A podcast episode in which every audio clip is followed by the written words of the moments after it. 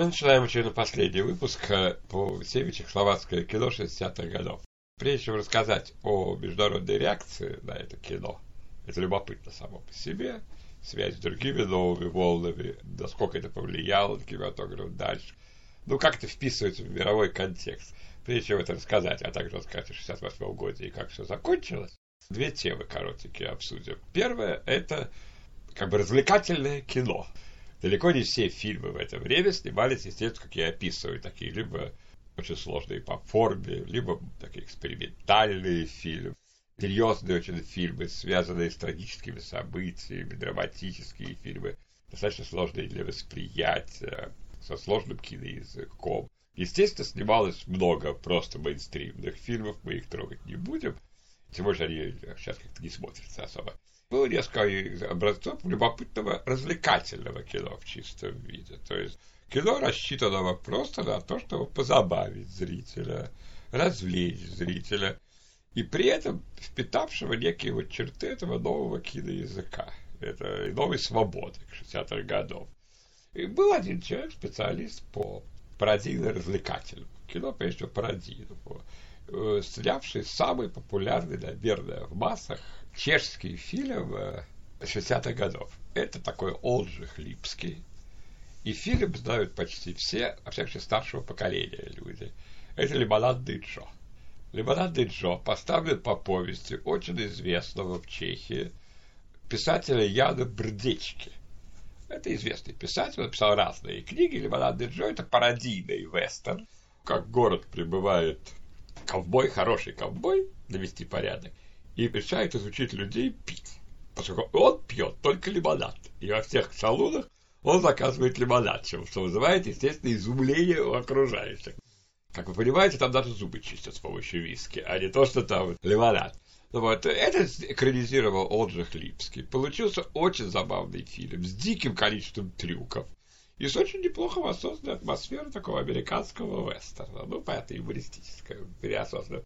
Этот фильм был невероятно популярен. Собрал, наверное, кассу больше, чем множество серьезных фильмов вместе взятых. И вдохновленный этим Ливский снимал еще несколько такого же рода пародийных фильмов. Самый удачный из них, на мой взгляд, просто очень хороший. Адела еще не ужинала.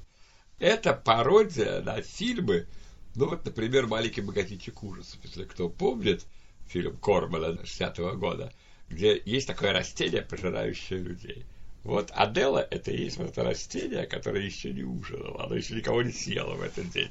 С его помощью совершается преступление. Из Америки приезжает сыщик, это, разумеется, Ник Картер, персонаж грошовых книжечек начала века. И с помощью чешского инспектора, этакого Мегре, немножко такой пожилой, с трубкой, под веселый. Вот, играет его Рудольф Грушинский, его же говорили чешский Габен.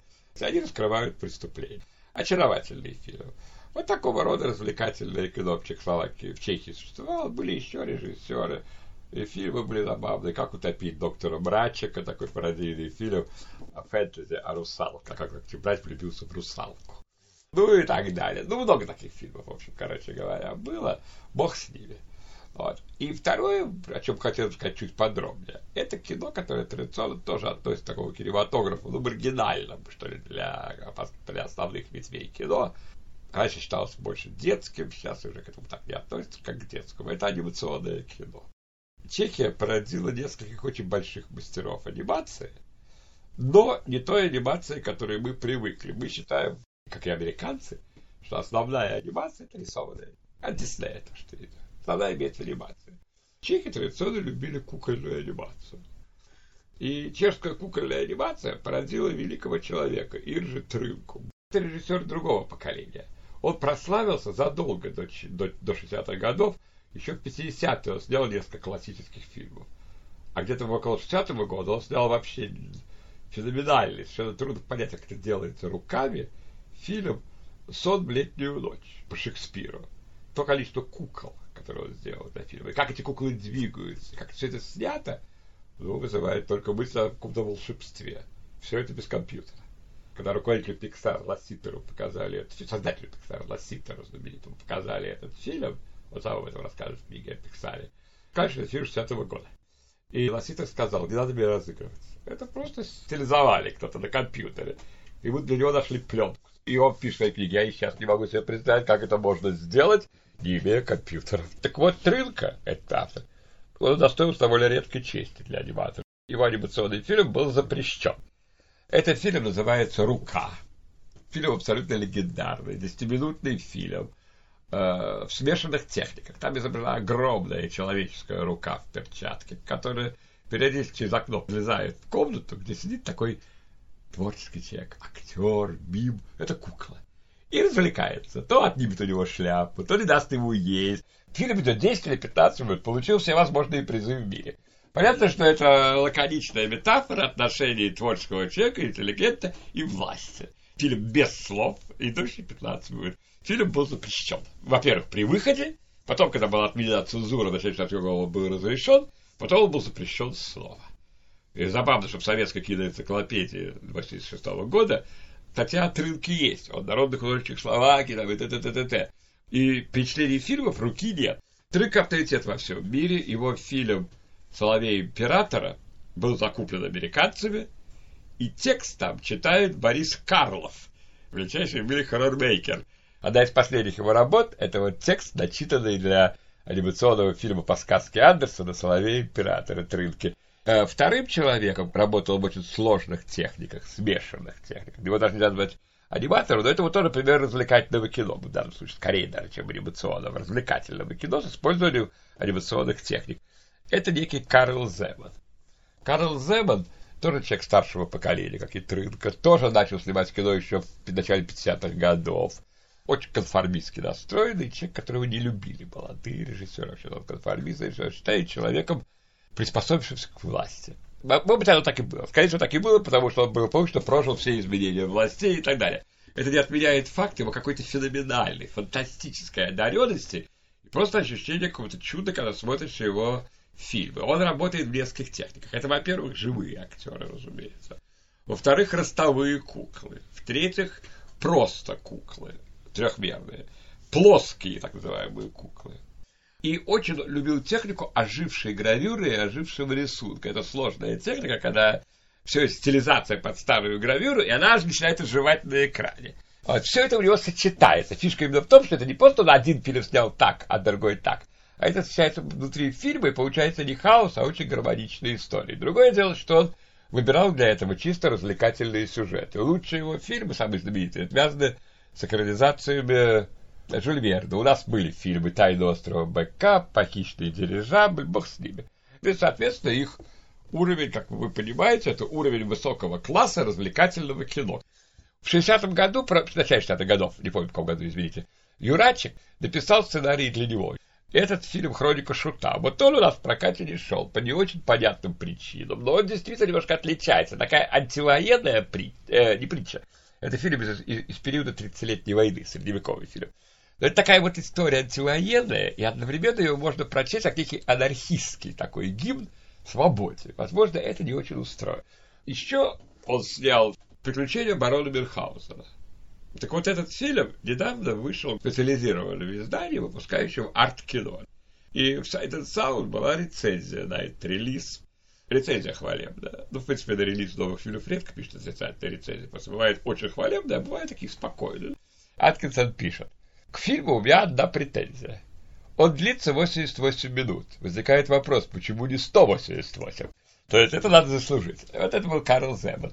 И тот, кто известен у нас больше всех, Ян Швангмайер, он, наверное, пожалуй, известен у нас даже больше, чем режиссеры, снимающие не анимационное кино. Ибо он точно принадлежит к поколению новой волны. Он 30-х годов рождения пришел в кино во второй половине 60-х годов. Швакмайер не режиссер по профессии, он художник по куклам. Конечно, у него с самого начала амбиции были другие. Вместе с женой они входили в начале 60-х годов в запрещенную, такую нелегальную пражскую группу сюрреалистов, разумеется. Он автор манифеста тактильного искусства. Это очередной сюрреалистический манифест. Он автор поэмы, как и положено для сюрреалистов, с бредовым названием какой-то осенний крик какой-то жабы, которая где-то там сидит. Вообще совершенно не помню. Я ее даже читал, я совершенно не помню. С 60-х годов он снимает фильмы. Сначала короткометражные. И, в общем, он, наверное, больше прославился своими короткими метрами. Попытка возможности диалога, комната, и многими другими. Два, собственно, основные идеи у него в фильмах. Первое – это то, что человек движим простейшими инстинктами, пожирание другого, сексуальным инстинктом. Человек – это машина. Второе – это то, что человек управляем. Есть какие-то силы, которые нами управляют. Человек марионетком, который бросает из стороны в сторону какие-то странные силы. Вот посмотрите фильм «Комната». И человек – это машина, которая создана пожирать все вокруг, в том числе себя, себя и окружающих. Посмотрите возможности диалога. Это очень идеологизированное кино. Сегодня, что там не словами проводится эта идеология. Это мы должны, смотря, мы должны понимать, о чем. Он абсолютный, конечно, стопроцентный сюрреалист. Он реализовал мечту сюрреалистов, э, экранизировав их культовых авторов. Это Эдгар По, он снял два фильма по Эдгару По анимационных. Это Кэрол. У него есть работа Джиби Рокки, одна из лучших его работ по стихам, абсурдистским стихам Кэрола и Лира. Совершенно замечательная работа довольно сильная такая вещь. И Маркиз де Сад. А Маркиз де Саде он снял уже игровой фильм «Мясо», тоже с элементами анимации, но с элементами. Это уже где-то в 21 веке. То есть он был таким одним из немногих сюрреалистов, реализовавших вот их влечение к этим трем авторам, которых они считали главными. Замечательный автор, но вот эта вот эстетика страшного, ужасного. Знаете, есть такая фраза Ежи Леца. Я прошел за кулисы театра марионеток. Ими управляли другие марионетки. А дальше меня не пустили. Вот Швагмайер снимает фильмы о том, что марионетками управляют другие марионетки, а кто на самом деле, мы не увидим никогда, нас не пустят дальше конкуренции. Кроме того, он, редко снимая политику, он выдал мрачнейшее политическое пророчество, посмотрите, кому интересно, может, оно такая реализуется. Называется «Конец сталинизма в Чехии». Значит, в 90-м году снято, в 91-м, неважно. Это очень пессимистическое пророчество о том, что сталинизм уничтожить нельзя. И, понимая под сталинизм, власть, значит, неких сильного человека, диктатора над людьми, которые готовы как стадо ему подчиняться. Вот посмотрите, это сильный фильм, особенно снятый на волне восторга начала 90-х годов. Он не был никогда запрещенным автором в Чехии, именно потому что в целом это воспринимается, конечно, как анимация, что бы ни говорили профессиональные аниматоры. Да, многие фильмы в чистом виде анимация, только предметы оживают. Не, не рисованная анимация, а некий вариант кукольный. Ну, вот поэтому он спокойно снимал свои фильмы. А потом, значит, снимать полные метры. Он снял Алису.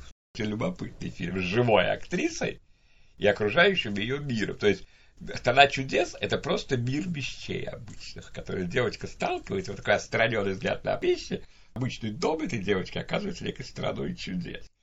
Он сам был не очень доволен этим экспериментом. Я готов с этим согласиться. Фильм более монотонный, чем дальнейшие фильмы. А дальше последовало очень жестокое и печальное кино «Уроки Фауста». «Фауст» или «Уроки Фауста», снятое вместе с BBC. О том, что мир полон маленьких Фаустов – которые каждую минуту продают душу дьяволу, даже не понимают. Очень своеобразное кино с использованием ростовых кукол. Потом он снимал фильм очень смешной о человеческих инстинктах, заговорщики чувств, заговорщики сладострастия, разделения, там, ну, по-разному это называют. Это о человеческих влечениях. Опять та же самая идея. Человек руководим некими инстинктами. С этим поделать ничего нельзя. Ну и замечательный фильм «Артесаник», «Полена». Это такая смесь Буратино и Голева мировой да, известной сказки о Буратино и чешская история о големе. Но опять же, как вы видите по описанию, это мрачные все истории, даже если это из классики. Сейчас мы расскажем два слова, мы обещали, о словацком кинематографе. Чехословакия создана в 18 году. До этого Чехия и Словакия были частями Австро-Венгерской империи. Просуществовала Чехословакия до 1938 года. В 1938 году Чехия была оккупирована нацистами, Словакия стала независимым фашистским, мы об этом говорили, когда говорили о фильме на площади, католическим фашистским государством Словакия, абсолютно подчиненным нацистам Германии, но формально своим правительством. И даже входила в блок, воевавший против союзников. В 1945 году была восстановлена Чехословацкая республика. В 1968 году она стала социалистической после переворота, организованного коммунистами в 1948 году. И, по-моему, в 90 году, уже после бархатной революции 1989 года, произошел мягкий развод, бесконфликтный совершенно, Чехии и Словакии. Сейчас есть Чешская республика, Словацкая республика, обе являются странами ЕС, никакой границы, конечно, нет, все понятно. Но при этом нужно понимать, это разные народы, разные языки, разные культуры. Просто их объединяла одна страна. Ну, очень упрощенно можно сказать так. Чехия, несравненно, более развитая республика. Но они делают не то, что они более развитые и менее развитые, а то, что они разные. Очень грубо можно сказать так. Чехия, это, это очень грубо, очень грубо. Чехия – это городская культура, Словакия – это деревенская культура. Чехия – это интеллигенция и рабочие. Словакия – это крестьянская культура. Чехия – это проза, самая разная, но проза. Словакия – это в целом поэзия, скорее, в общем, такая. Чехия – это юмор, ирония, сатира. Словакия – это больше лирика и пафос. Культуры эти коллаборировали, сотрудничали, приходили одну в другую. Я уже не говорю о том, что во всей стране Чехословакии были две крупных студии – Барандов и Колеба, Братиславской. Понятно, что у человека не было возможности на Колебе, а сценарий проходимый то вполне мог его словак снять на Барандове, что и делать. И наоборот, некоторые чешские режиссеры снимали на Колебе. Тем не менее, отличия есть. И есть крупные имена. Более того, сами словаки, кстати, вот, судя по интервью, например, Штефана Угера, о котором мы говорили, как о человеке, который создал чуть ли не первый формальный фильм от отечества к новой волне «Солнце в сети» 63 -го года. Мы его упоминали. Он в своем интервью говорил, что он не считает себя не словацким автором, а южнословацким. Что Южная Словакия – это культура более близкая к балканской культуре южан, сербов, румын, вот так, да болгар, южных. А остальная часть Словакии, кроме южной, это все-таки ближе вот к чешской культуре. Уги снял еще несколько интересных фильмов, и все они построены действительно на ослабленном сюжете и на серии образов ярких, зачастую связанных с фольклором. Словацкая культура очень сильно замешана на фольклоре. Если чешская культура замешана на сюрреализме и каске, то словацкая культура замешана на фольклоре, она связана с народом в значительной степени. Что не исключает наличие словацкого сюрреализма, он был. Молодой Лаца Новомесский и так далее, очень крупный поэт. Из крупных имен, ну вот был такой человек, он у них легенда, но я его в фильме не видел, мы его упоминали, Ария Фридман. Снял фильм «Сладкий сок Калимандары» по фантастическому роману писателя 20-х годов, такого сюрреалиста, Яна Вайса. Сняв этот фильм, Лагола умирает. Не старым человеком. О нем очень тепло отзываются очень многие чехословацкие режиссеры. Вот, вот это вот Лагола. Но его фильм я не сомневаюсь, что можно как-то найти. Есть прекрасный режиссер Эли Гаветта. Кроме Гаветта был такой Ганок, Тушин Ганок. Замечательный режиссер. Большая часть его фильмов – это документалки. В частности, сильная документалка о цыганах. Замечателен первый его фильм «3-2-2». История человека, узнающего, что он болен, и вот как бы переосмысливает свое прошлое перед лицом смерти. Снято в очень жесткой манере, сочетающей полудокументальное наблюдение за жизнью города, экспрессионистский какой-то такой стиль черно-белой картинки, абсолютно сюрреалистические странные видения главного героя. Ну вот, главную женскую роль, кстати, сыграла Лючана Винницкая, знаменитая легендарная польская актриса, жена режиссера Кавалеровича, звезда его фильмов изумительная красавица, такая прекрасная совершенно актриса. Главный словацкий режиссер, безусловно, один. И вообще, это, наверное, один самый известный деятель словацкой культуры второй половины 20 века. Это Юрай Якубиска. Закончил вот тот же самый факультет ФАМУ Вавры. Он учился вместе с Хитиловой, с Форманом, с Немецем. И первый свой фильм он снял на Барандове. Называется «Возраст Христа». Но фильм это слободский. Нормальный фильм «Новая волна», «Молодой человек», а вот дальше он стал снимать кино, ни на что не похожее, зато такое, что вот лучшие фильмы Якубиска узнаются по пяти минутам. Это абсолютно взвинченное, до грани истерики сделанное кино, с ослабленным сюжетом, но при этом с огромным количеством странных сложных образов. Как так, многие фильмы, даже очень хорошие, снимаются при температуре 36,6. Но некоторые чуть повыше, 37 там, и так далее. Вот он снимает при 38, 39. При этом все его ранние фильмы, ранее я называю фильмы 60-х годов, этого периода, трактуют, в общем, одну проблему. Это насилие, царящее в обществе, прорывающееся в любой ситуации. В ситуации победы, в ситуации поражения, в ситуации войны, в ситуации праздников, в ситуации революции. Всегда будет насилие. Это суть его фильмов. Лучшим из них я считаю второй, вышедший после «Монстра Христа», фильм «Дезертиры и пилигримы». Это три истории.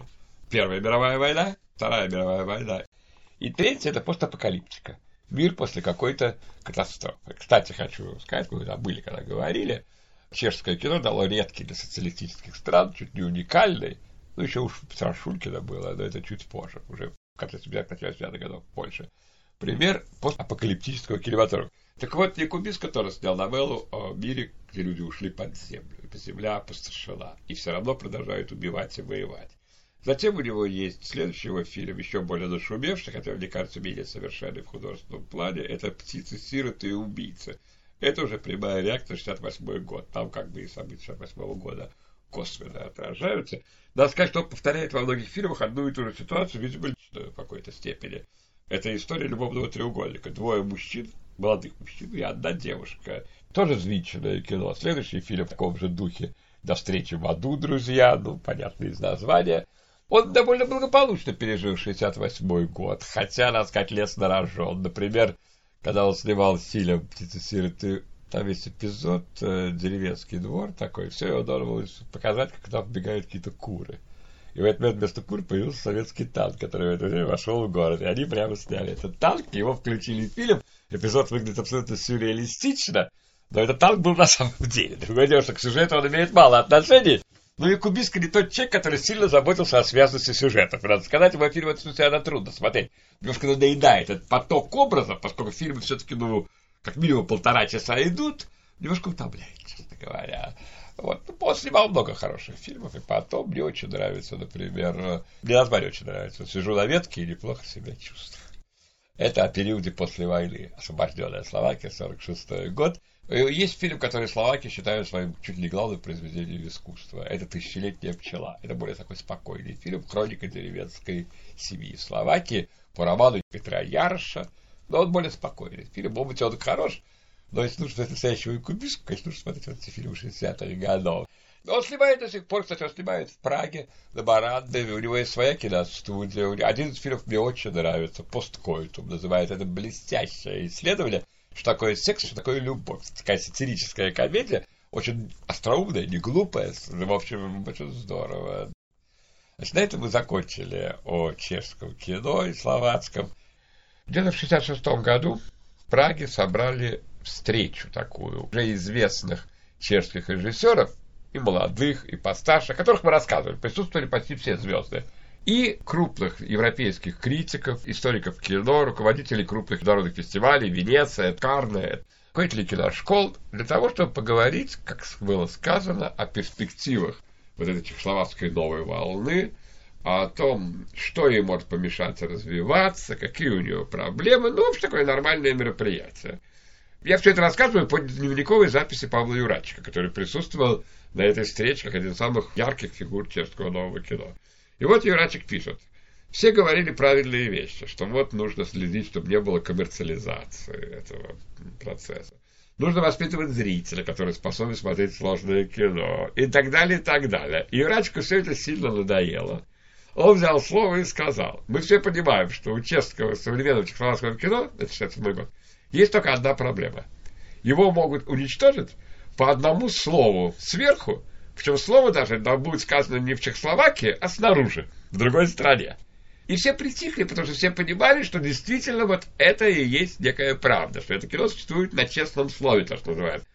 И через какое-то время, в марте 1968 года, власти в Чехословакии окончательно пришла группа коммунистов-реформаторов, то есть Дубчик, Сморковский, Кригель, а мы так называем, группа Дубчик, Сморковский, Кригель.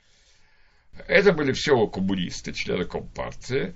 Они взяли курс строительства социализма с человеческим лицом, гуманистического социализма. В смысле творческих свобод эффект был достигнут моментально, в отличие от экономического эффекта. Это легко сделать. Отменена, наконец, цензура.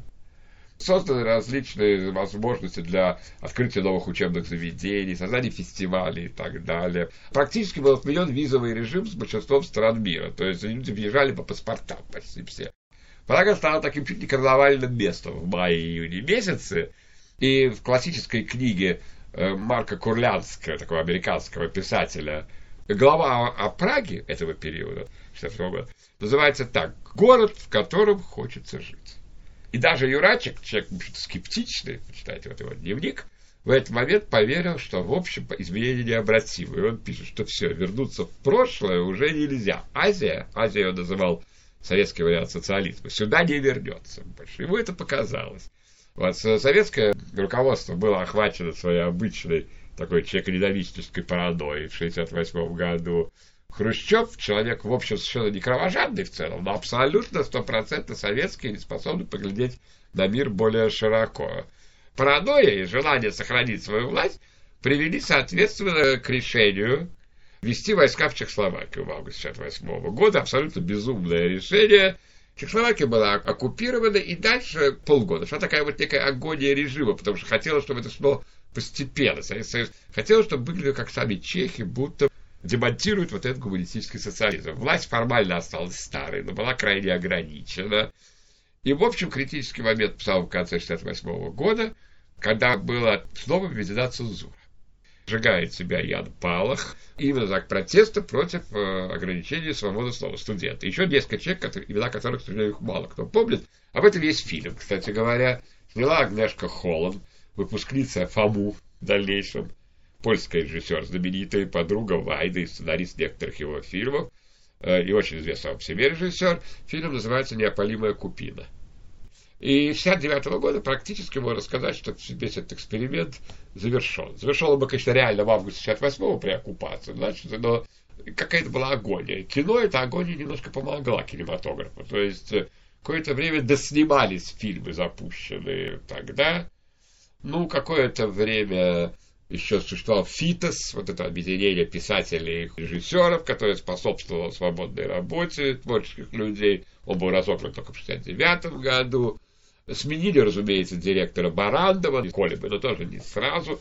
Главный удар был, конечно, нанесен по, даже, может быть, не по режиссерам, которые уже сняли какое-то количество фильмов, это тоже ужасно. Фильмы ложились на полку, а по молодому поколению. Дело в том, что там очень быстро менялись поколения. И, скажем, тот же немец, снявший три фильма, считался уже ветераном. А новые режиссеры – это те, кто вот снимают первый фильм. Отличный фильм «Скорбное торжество», который ее первый фильм тут же положили на полку. Потом в Словакии позже начался подъем кинематографа. Только где-то реально, где-то в 68 году и начался. И был сразу же пресечен. То есть, конечно, удар по кино в итоге был нанесен – и даже те фильмы, что удалось да, снять в 1959 году, мы об этом говорили, либо были запрещены после первого же показа, либо просто легли на полку, как ухо, например, Кахилевская. Чтобы закончить эту тему, через некоторое время сменилась власть на место Дубчика, который был лидером вот, реформистов, словацкого лидера, кстати, словака. Пришел другой словак, Густав Гусак, который правил долго, но в отличие от Дубчика, который вышел в историю как выдающийся реформатор, вообще яркий человек, Гусак вошел в историю в основном как персонаж э, песни Акуджава, если кто помнит, где описывается довольный гусак, который разгуливает, а всем читает нравоучение, говорит, как он, у него хорошие отношения с людьми, с хозяевами, а это вообще-то двор кухни. Что произошло дальше с этими режиссерами, я в целом уже рассказывал, да, про каждого в отдельности. Было три варианта. Это остаться и попытаться все-таки снимать более-менее достойное кино, это эмигрировать. Ну, а третий вариант не совсем даже вариант. Ты остаешься, но ты получаешь запрет на профессию. Это, конечно, тоже вариант, но э, да. Все три варианта оказались для, чех, для чехов не очень удачными. Ну, наверное, все-таки наиболее удачным было остаться и пытаться снимать кино. Получилось несколько хороших фильмов, хотя мы уже отмечали, что резкое снижение качества фильмов большинства режиссеров, которые работали в 70-е и 80-е, по сравнению с их же фильмами 60-х годов. Но все-таки что-то получилось. В эмиграции не получилось почти ни у кого. Это не очень понятно, потому что у поляков получилось. В то же время, в 68 году началась активная иммиграция вообще из стран Восточной Европы. После подавления диссидентского движения в Польше, в Хорватии, скажем, в Югославии. И уехали люди типа Поланского, Скалимовского, Жулавского, Боровчика из Польши. Все они стали яркими фигурами в западном кино. Как, как и Маковеев, например, эмигрирующий, или Петрович, эмигрировавший из Югославии в тот же период. Почему у чехов не очень получилось, кроме Формана и с огромными оговорками Пассера, с еще большими оговорками Ясного, не совсем понятно. Кто-то получил запрет на профессию. Это достойно было, что человек не уехал, как Шорм. Этом он 20 лет не работал в кино. То есть не было хорошего варианта, на самом деле, в этой ситуации. Какое влияние оказало чешское новое кино на мировое кино? В 60-е годы это кино знали в мире, конечно. А главным источником знаний, кроме международных фестивалей, ну и Оскары, раз если два фильма подряд, по сути, получают Оскар за лучший foreign language, конечно, значит, американская публика заинтересуется, что это за чешское кино. Но это американская публика, это вообще особый случай. В Европе главным источником был такой знаменитый фестиваль в Пезаро, который проводился много лет, смотр в Пезаро, где встречались все режиссеры молодого европейского кино. итальянского, французского, английского, немецкого, чешского, польского. Там всегда был такой звездный состав по нынешнему, особенно критерий, когда мы знаем, что из этих людей выросло. Ну и там выявилась эта интересная тема, которую мы затрагивать не будем, расхождение между чешской новой волной и французской, в основном людьми, связанным с Гадаром, и итальянским политическим кино, ранее Бертолуччи, Белоки, не политическое а кино контестации это называется. Да? Чешское кино, это было кино, скажем так, традиционное или гуманистическое левое кино. Все эти люди, что были левых взглядов, но левых традиционных. Защита маленького человека, так сказать, простого человека. Западное кино, Гадар и окружающие, было левтистским кино, слово левтист означает не левый, а левак, левтист. Левацкое кино. И главная претензия к чехам была озвучена рядом теоретиков-марксистов около Гадаровского круга, что это кино мелкобуржуазное и обывательское, что снимаются фильмы о маленьких людях, о незначительных людях, с некой апологетикой этих людей.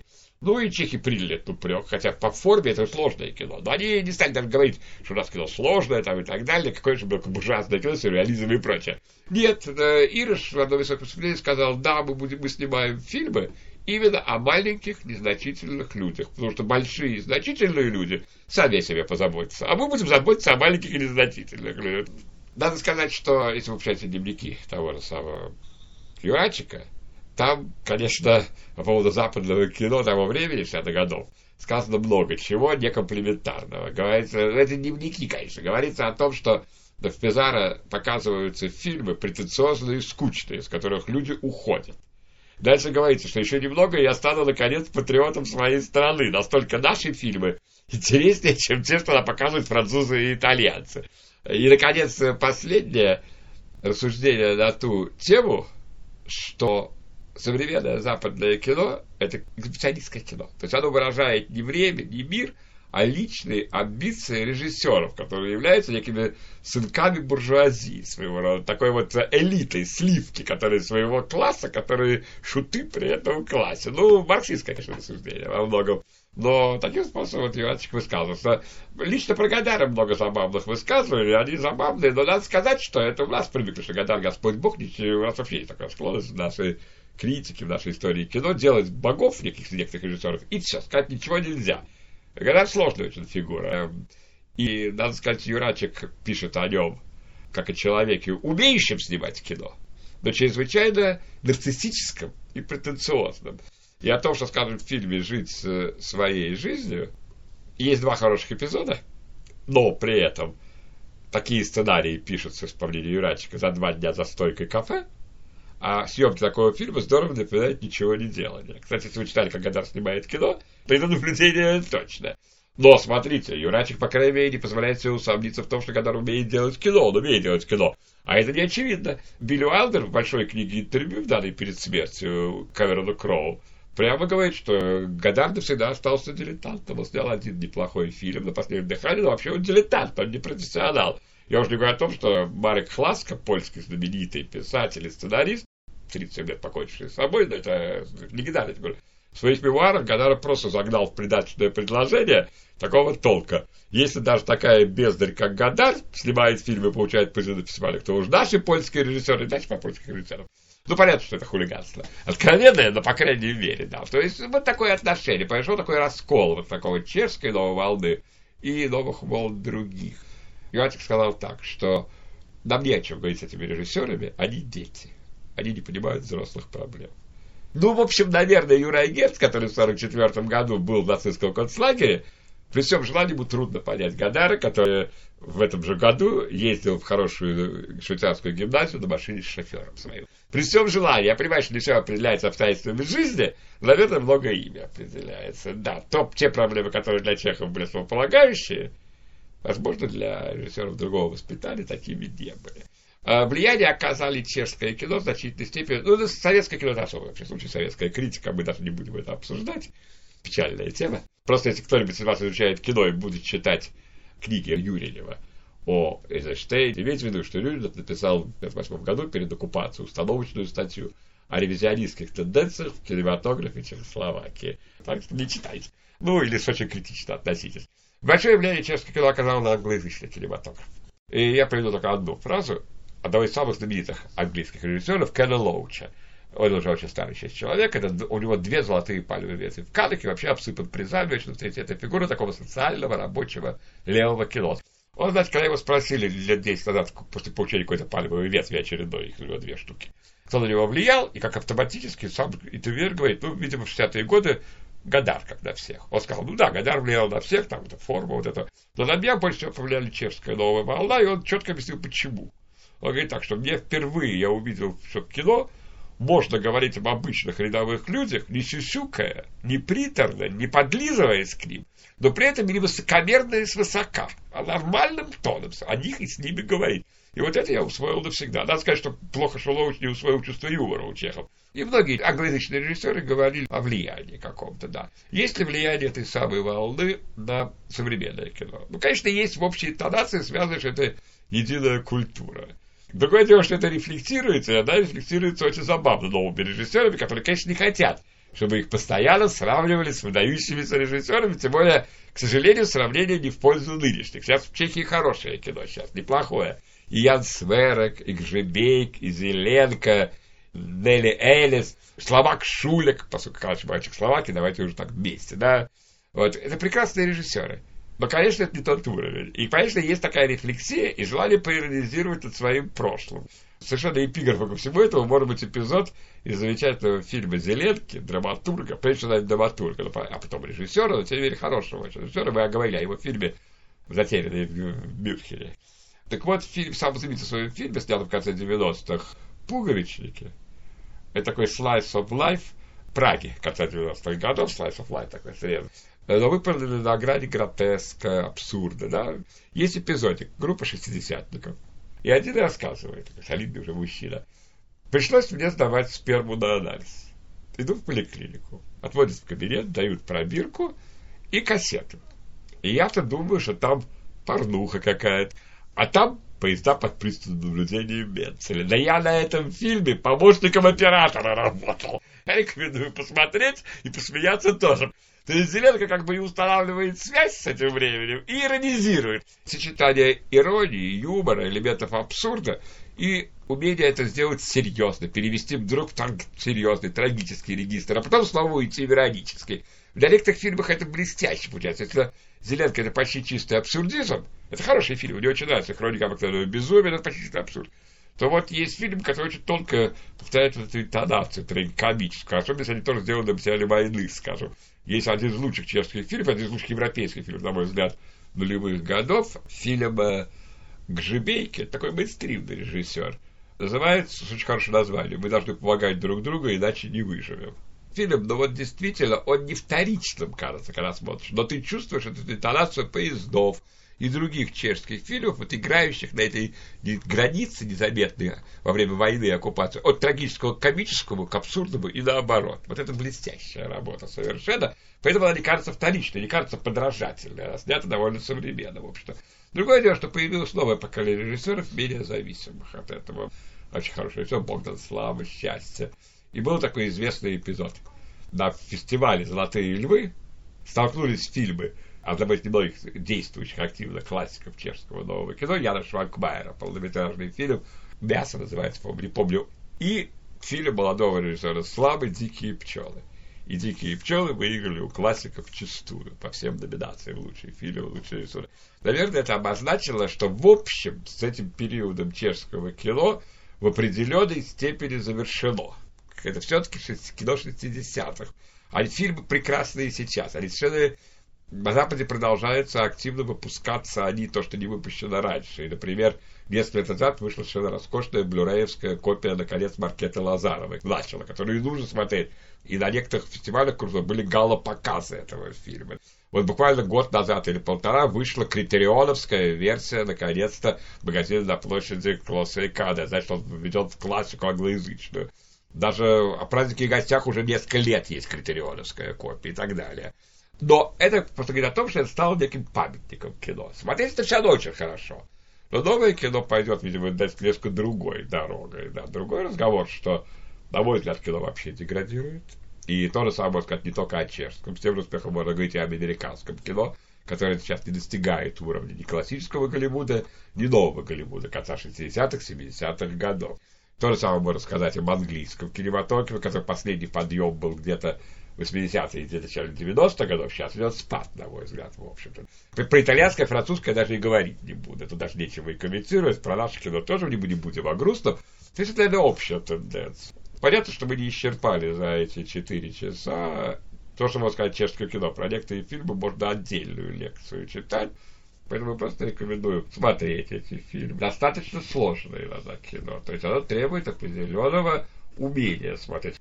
А поскольку нынешнее кино не требует усилий, в большинстве случаев, которые мы видим в прокате интеллектуальных, и эмоционального влечения, а чешское требует и хорошего зрения, и эмоции определенно включить нужно иногда голову. Требует она также знания некоторых базовых вещей. Требует. Но это требует любая хорошая кинематография. Чешская требует, может быть, чуть большей степени, чем многие другие.